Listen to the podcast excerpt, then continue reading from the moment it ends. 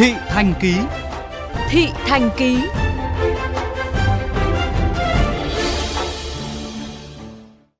Thưa quý vị và các bạn, đến hôm nay đã có hơn 100 trường đại học học viện công bố điểm chuẩn. Đã có trường bắt đầu tiếp thí sinh đến làm thủ tục nhập học. Tuy nhiên, nhiều phụ huynh và thí sinh vẫn đang lo lắng và hồi hộp chờ đợi vì chỉ khi tất cả các trường công bố danh sách trúng tuyển, các em mới biết chính xác mình đỗ vào trường nào. Phương thức mới, cộng thời gian chờ đợi kéo dài khiến nhiều gia đình mệt mỏi.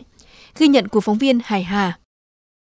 Suốt từ khi con biết kết quả thi vào ngày 23 tháng 7, đến nay gia đình chị Thanh Hải ở quận Thanh Xuân Hà Nội vẫn chưa biết chắc con gái sẽ đỗ vào trường nào và khi nào chính thức nhập học.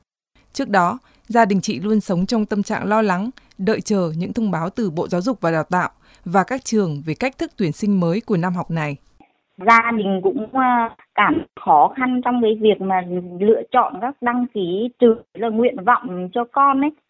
Nói chung là đăng ký thế thôi nhưng mà rất là, kiểu, băn khoăn, lo lắng cộng với là cái hình thức lọc ảo nữa, thì đây cũng là, kiểu, hình thức mới đầu ấy. Cũng không biết là kết quả nó như thế nào để cái xác định cái con đường tiếp ấy.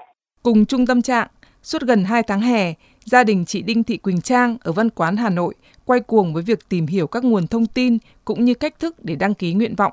Theo chị Trang năm nay công tác tuyển sinh đại học có quá nhiều bước rắc rối và phức tạp. Ngay cả việc nộp lệ phí thi cũng rất bất cập do hệ thống chỉ chấp nhận một số tài khoản ngân hàng.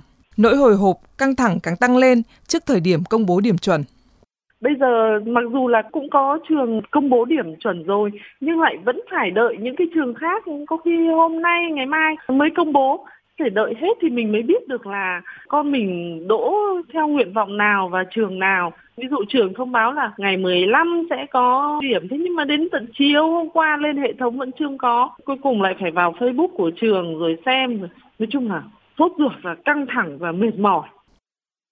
Chị Nguyễn Thị Thương ở quận Hoàn Kiếm, Hà Nội vừa nhận được kết quả trúng tuyển của con gái vào sáng nay sau nhiều ngày chờ đợi. Mặc dù mừng cho con, nhưng theo chị Thương, cách thức xét tuyển đại học dựa trên học bạ và điểm thi trung học phổ thông chưa phản ánh được thực chất lực học của học sinh. Ngày xưa chị thấy đánh giá là chị thấy nó chuẩn chỉ hơn. Điểm thi tốt nghiệp mà để xét vào cái đại học như thế thì nó ảo ảo lắm. Thật sự không có sự công bằng trong giáo dục. Chứ điểm thực của các bạn không có. Nếu mà để mà học thật thì chắc chắn chị nghĩ là có cái điểm như thế. Theo giáo sư tiến sĩ khoa học Nguyễn Đình Đức, trưởng ban đào tạo, Đại học Quốc gia Hà Nội, năm đầu tiên, Bộ Giáo dục và Đào tạo sử dụng phần mềm tuyển sinh có nhiều điểm ưu việt, tạo sự công khai, minh bạch và tạo cơ hội bình đẳng cho thí sinh. Tuy nhiên, vẫn còn một số bất cập.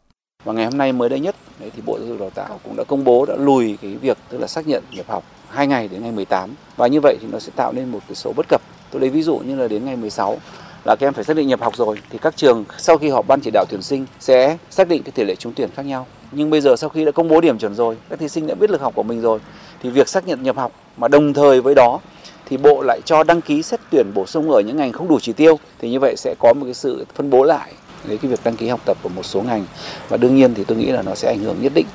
Thạc sĩ Chu Nguyễn Thanh Thảo, trưởng phòng tư vấn tuyển sinh và truyền thông Đại học Nam Cần Thơ cho rằng, với việc đưa tất cả các phương thức xét tuyển lên hệ thống của Bộ Giáo dục và Đào tạo có thể giúp làm giảm tỷ lệ ảo, nhưng hiện hệ thống mới chỉ lọc ảo đối với phương thức thi trung học phổ thông nên các trường vẫn còn gặp một số khó khăn.